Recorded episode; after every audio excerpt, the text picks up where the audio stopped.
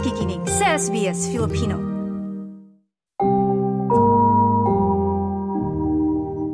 Samantala sa puntong ito naman po, alamin natin ang mga pinakahuling kaganapan sa mula sa Australian Capital Territory kasama ang ating ACT correspondent na si Daniel Delenya. Magandang araw, Daniel!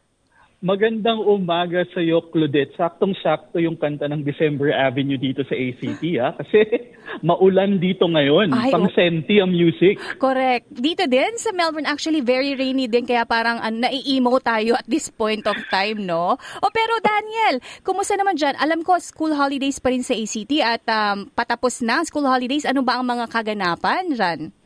Oo, maraming pamilya sa Canberra ang sinamantala ang katatapos lang na long weekend para mamasyal at mag-family bonding. So nung mga nakaraang araw, Claudette, eh maganda ang panahon dito. Pumapalo ng mga between 25 and 30 degrees no, dito sa Kapitolyo.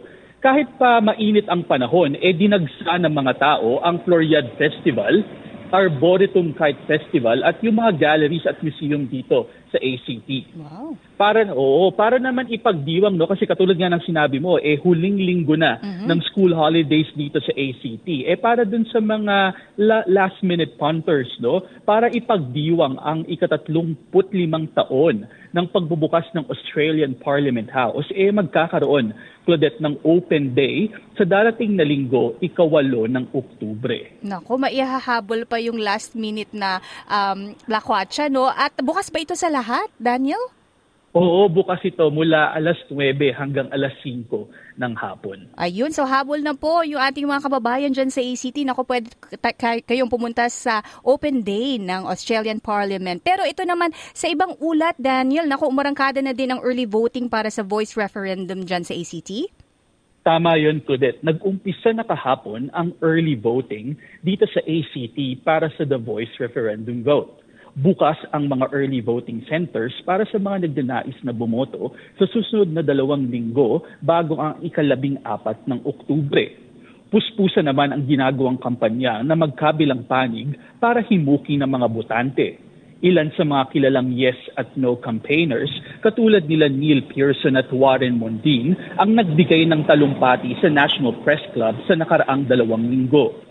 Binisita ni Punong Ministro Anthony Albanese ang Hobart kahapon at nasa Western Australia naman si Opposition Leader Peter Dutton uh, ngayong araw at kahapon para mangampanya.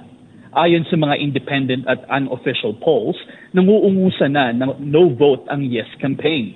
Para maipasa ang referendum, kinakailangan na manalo ang yes vote sa lahat ng estado at teritoryo. Kung hindi naman makakapunta sa polling center yung mga tigapakinig natin kulit, maaaring bumoto by post. Bisitahin ang opisyal na website ng Australian Electoral Commission para sa mga karagdagang impormasyon. mm At sa ibang ulat, Daniel, gaganapin din ang PhilCA 16th National Conference. Ano yung tema at issues na tatalakayin? Oo, yung tema eh, Unifying Voices, a Gathering for Progress. Ito ang tema ng ikalabing-anim na Filipino Communities Council of Australia Incorporated 16th National Conference sa nagaganapin sa ikalabing-apat ng Oktubre sa Anne Harding Conference Center sa University of Canberra. Ayon kay PhilCA President Cecilia Flores, ilan sa mga issue na tatalakayin sa conference ay ang mga challenges at opportunities ng Filipino sa Australia kasama na mga OFWs at international students. Pagkatapos ng conference ay magkakaroon ng gala dinner at national awards para parangalan ang mga natatanging Filipino na may malaking kontribusyon sa pag-unlad ng Filipino diaspora sa Australia. Para sa mga nagnanais na dumalo, makipag-ugnayan lamang sa PhilCA sa kanilang opisyal na Facebook page. Ayan, yan ang mga latest na mga ulat mula sa Australian Capital Territory. Kasama natin si Daniel. Daniel, maraming salamat sa iyong oras.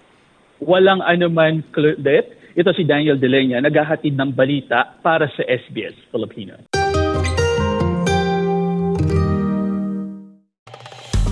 Nice yung bang makinig na iba pang kwento na tulad ito?